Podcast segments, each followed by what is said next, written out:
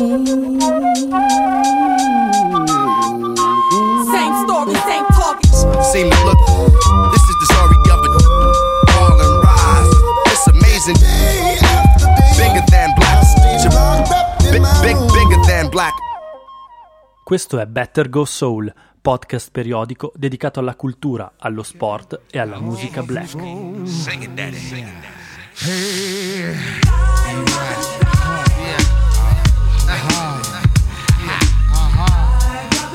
In questa puntata vi farò volare alto, sulle ali di uno dei giocatori più elettrizzanti della NBA degli anni 90, Sean Camp.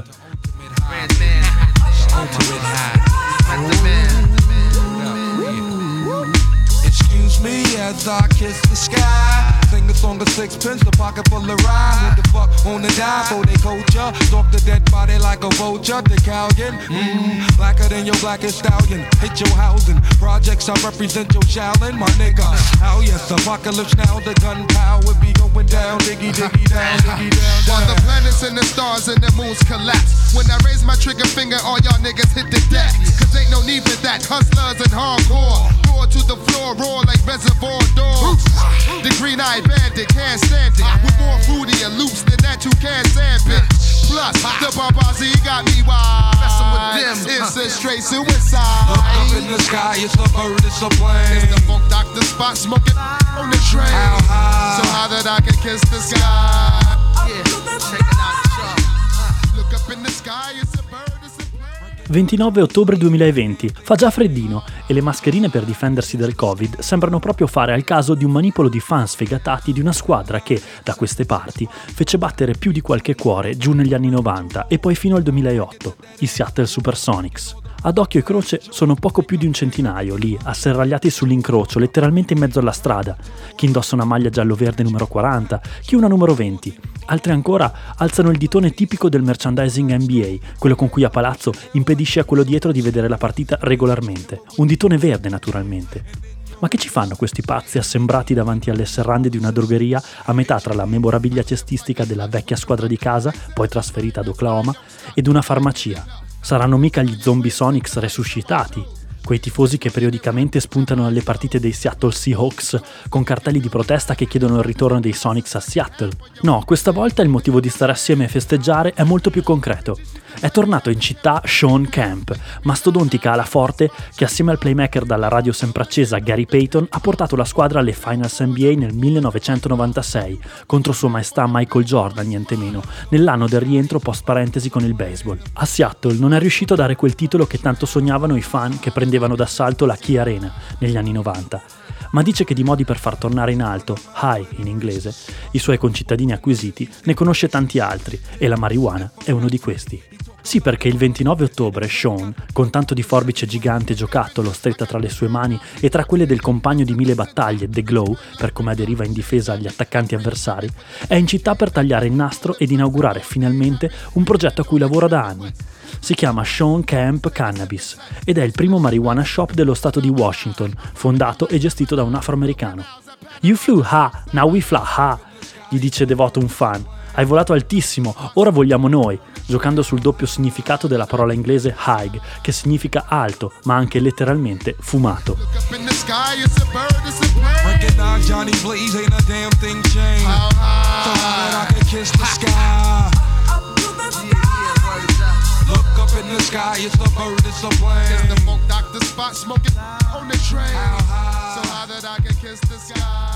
Si direbbe un clamoroso colpo di teatro per Sean, al secolo The Rain Man, l'uomo che faceva piovere schiacciate, non fosse che è perfettamente coerente con quello che è stato uno dei personaggi più affascinanti della NBA in quel decennio, che lo ha visto sei volte All-Star e contendere regolarmente il titolo di miglior alla forte a gente come Charles Barkley, Charles Oakley e Karl Malone, il meglio del meglio all'epoca. E ha pensato bene anche di reinventare il concetto di spettacolarità ed esplosività su un rettangolo di gioco, per poi riempire bicchieri di succo di malto e banconote di polvere bianca, più di quanto riempisse i tabellini a fine partita.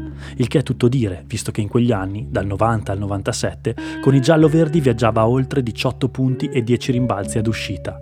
La storia di Camp è affascinante quanto può esserla quella di un ragazzo afroamericano cresciuto nella periferia rurale dello stato dell'Indiana, all'ultimo controllo ancora conosciuto come The Basketball Country, lo stato dove la pallacanestro è religione prima che sport. Sean, fin da piccolo, fa slalom tra chi lo insulta per il colore della pelle e chi già lo idolatra per il talento con la palla arancione, che lo porterà anche al McDonald's All America, assieme a quell'altra la forte, devastante e fisica tanto quanto, Alonso Mourning, poi bandiera di Charlotte Hornets e Miami Heat.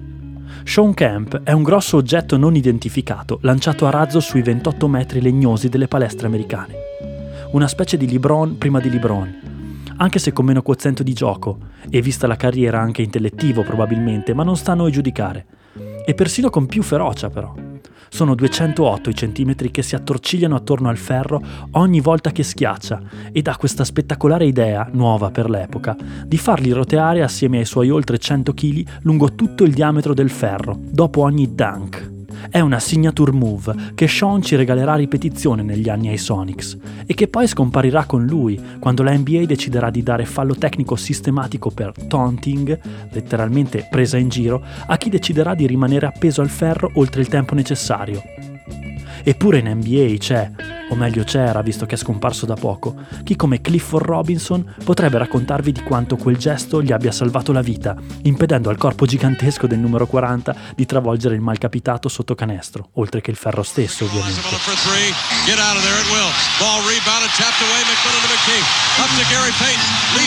He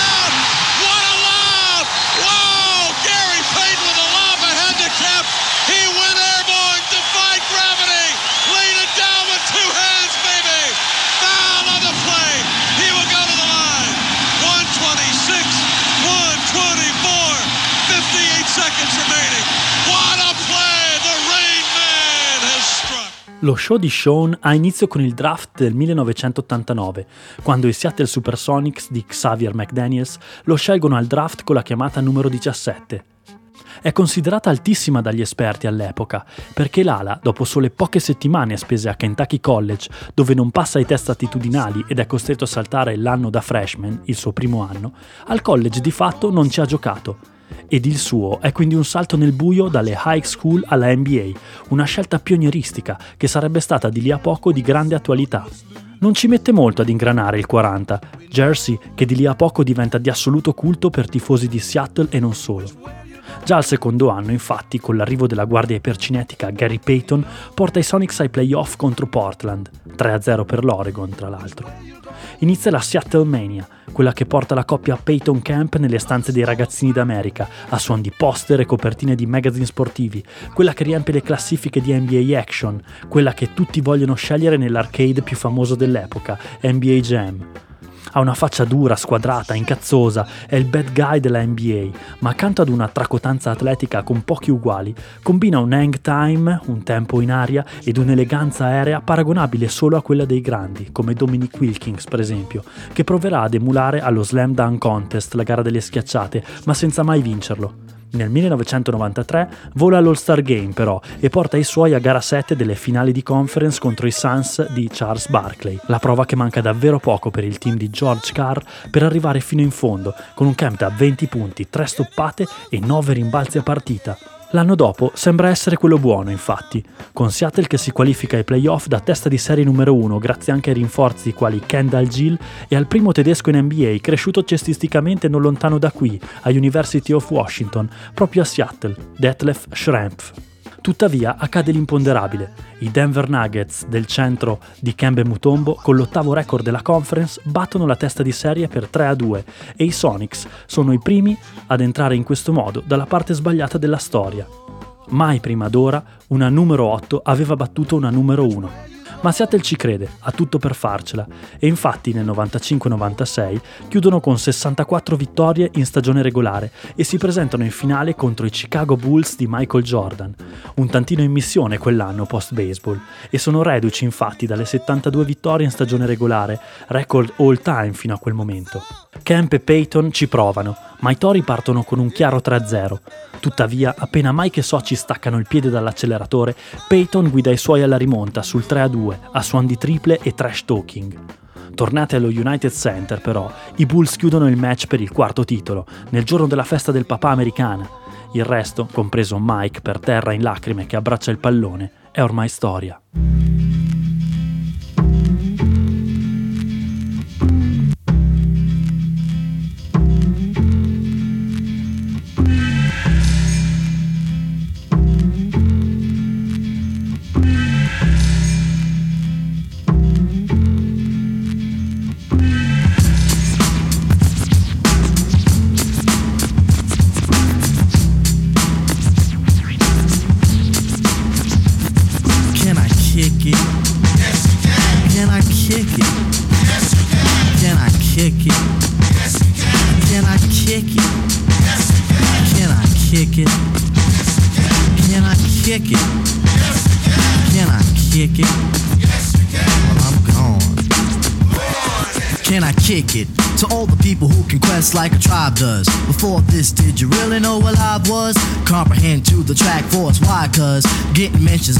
Of the vibe buzz. Rock and roll to the beat of the funk fuzz. Wipe your feet really good on the rhythm rug.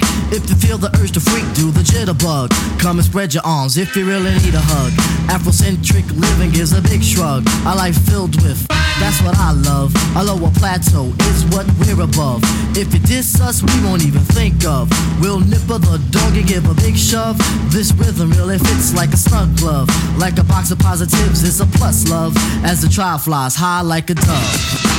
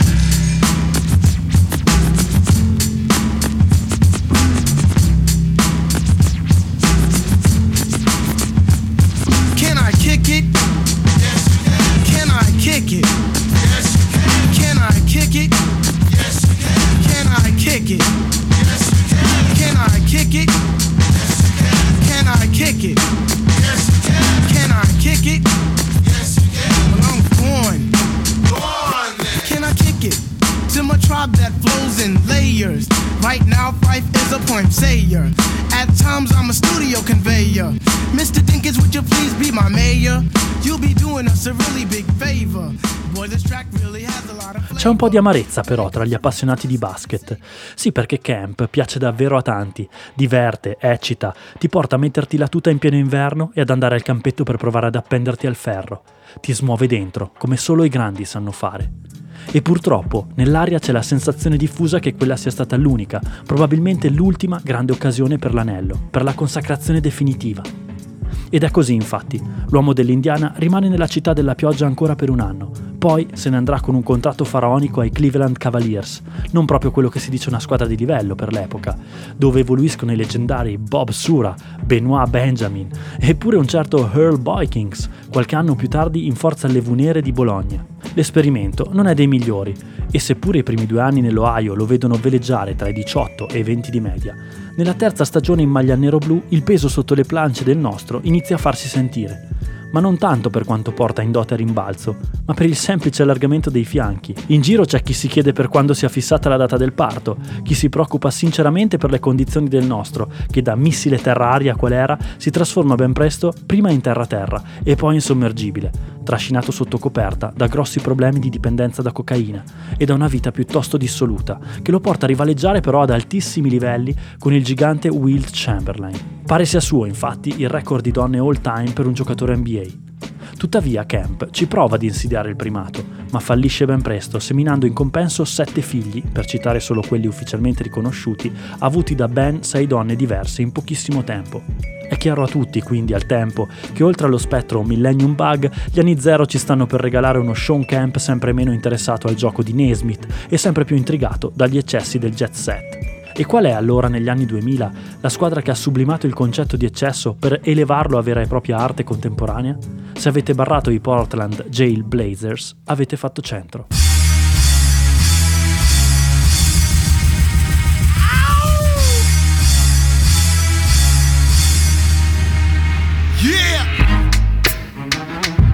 Niggas, throw your hands in the air right now, man. Feel this shit right here. Scott Storch, nigga. Yeah, Khaled, I see you, nigga. Showbiz, born law. Uh, yeah. Uh, yeah. Give a fuck about your faults or mishaps, nigga. We from the Bronx, New York, shit happens. Kids clapping, love to spark the place. Half the niggas in the squad got a scar on their face.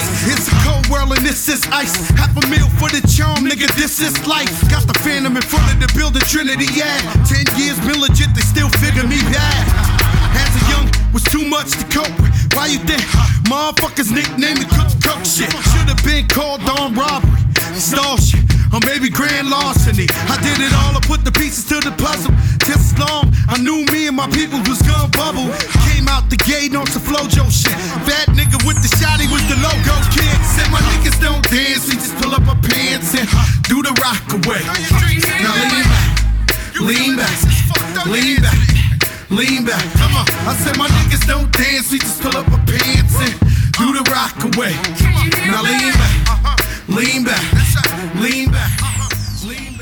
Camp viene spedito ai furono Trailblazers, oggi Jailblazers, dal nome con cui gli americani definiscono le patrie galere, e a fargli compagnia in una squadra dal forte potenziale, ma dal tasso alcolemico e di THC ancora più elevato, trova distribuiti sui due anni di permanenza Mr. Spinello Bonzi Wells, l'autodefinitosi The Kobe Stopper Ruben Patterson, un giovane da plasmare a suon di marijuana come Zach Randolph ed il leader indiscusso di tecnici all-time Rashid Wallace. Rashid è un talento sopraffino di cui parleremo presto in una puntata dedicata e Camp risulta il suo primo cambio, giocando di conseguenza pochino. Inutile dire come sia finita. 15 minuti scarsi a partita di media, 6 punti a partita e l'inizio di un declino rapido e inesorabile. Ci proverà ancora però Sean a rilanciarsi, anche se nel bidone del rusco verrebbe da dire, e va ad Orlando nella stagione 2002-2003 alla corte di Tracy McGrady e Grant Hill. Sulla carta sono devastanti, ma lui ormai è lo spettro di se stesso, devastato da alcol e droga, visibilmente stanco e sovrappeso. Sarà il suo ultimo anno quello nella Florida, prima di passare un po' di tempo in clinica nel tentativo di ripulirsi.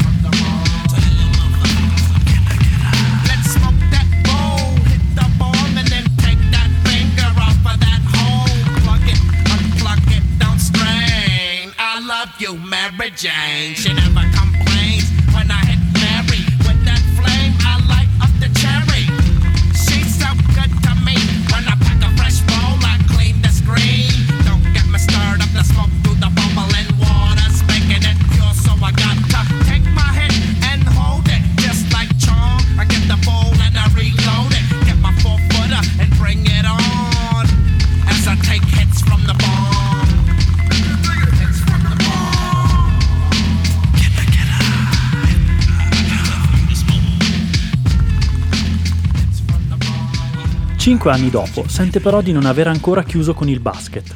Il problema è che è il basket ad aver chiuso con lui.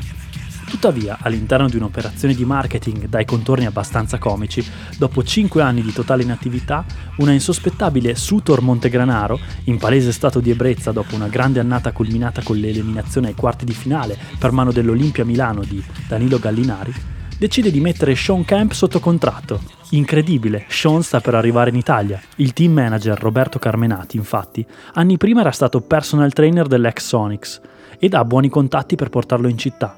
Settembre 2008, per la città delle Marche, sarà ricordato negli annali per essere stato teatro di uno dei più grandi bluff della storia cestistica moderna. Non aspettatevi 30 punti di media, disse Camp al Media Day. Lavorerò ogni giorno per la squadra e farò tutto ciò che serve per arrivare a vincere. Peccato che questo non comprendesse, a meno di non chiamarsi Sean Camp, appunto, lo sfondarsi di cibo italico e fare una tonnara nei locali della Riviera. Il 24 settembre il nostro eroe sale su un aereo per gli Stati Uniti e a Montegranaro non farà mai più ritorno. La presentazione ufficiale della squadra era fissata proprio per quel giorno, infatti, e Sean, l'uomo della pioggia, anche questa volta non poteva che far piovere. Madonne, però. Grande Gam. Oh, Mr. Gam. Ciao. Nice to meet you. Ciao. Che vuol mangiare? Che gli piace? Mangia tutto lui? È musulmano? Mangi tutto? Che ti piace?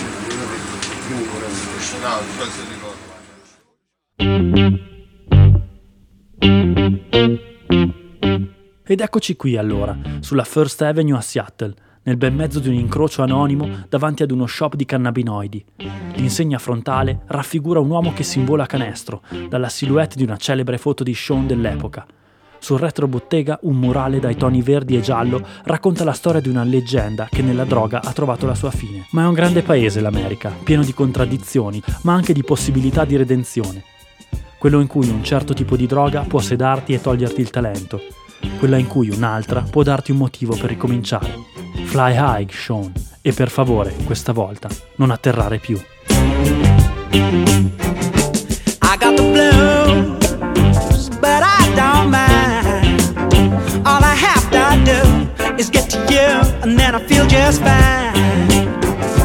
I'm on a down, but not all the way. When I'm feeling low, you do your thing just so, and then I feel okay. You're so good,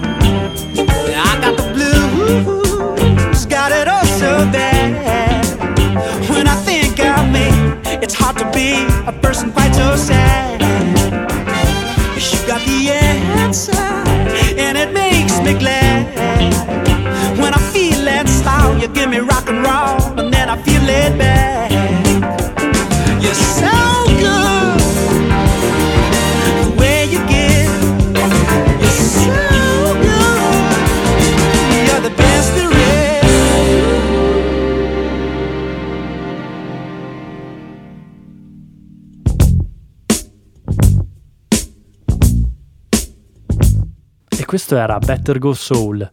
Io sono Luca Mick, grande appassionato di basket NBA e black music. Questo podcast è basato sul racconto che ho scritto per La giornata tipo. Se vi è piaciuto, vi invito a recuperarvi anche la puntata dedicata interamente ai Seattle Supersonics.